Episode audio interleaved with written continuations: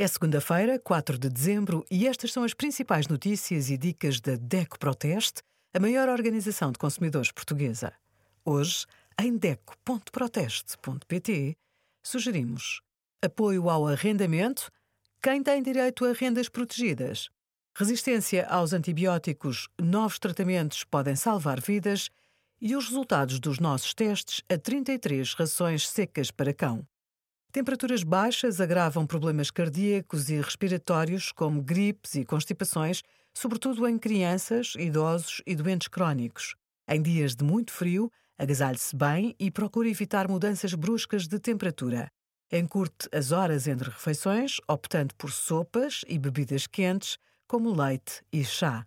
Evite atividades físicas intensas, como correr ao ar livre. Vista várias camadas de roupa em vez de usar uma só peça. Se for apanhado por uma chuva inesperada, mude de roupa o mais rápido possível. Meias ou outras peças molhadas não permitem conservar o calor.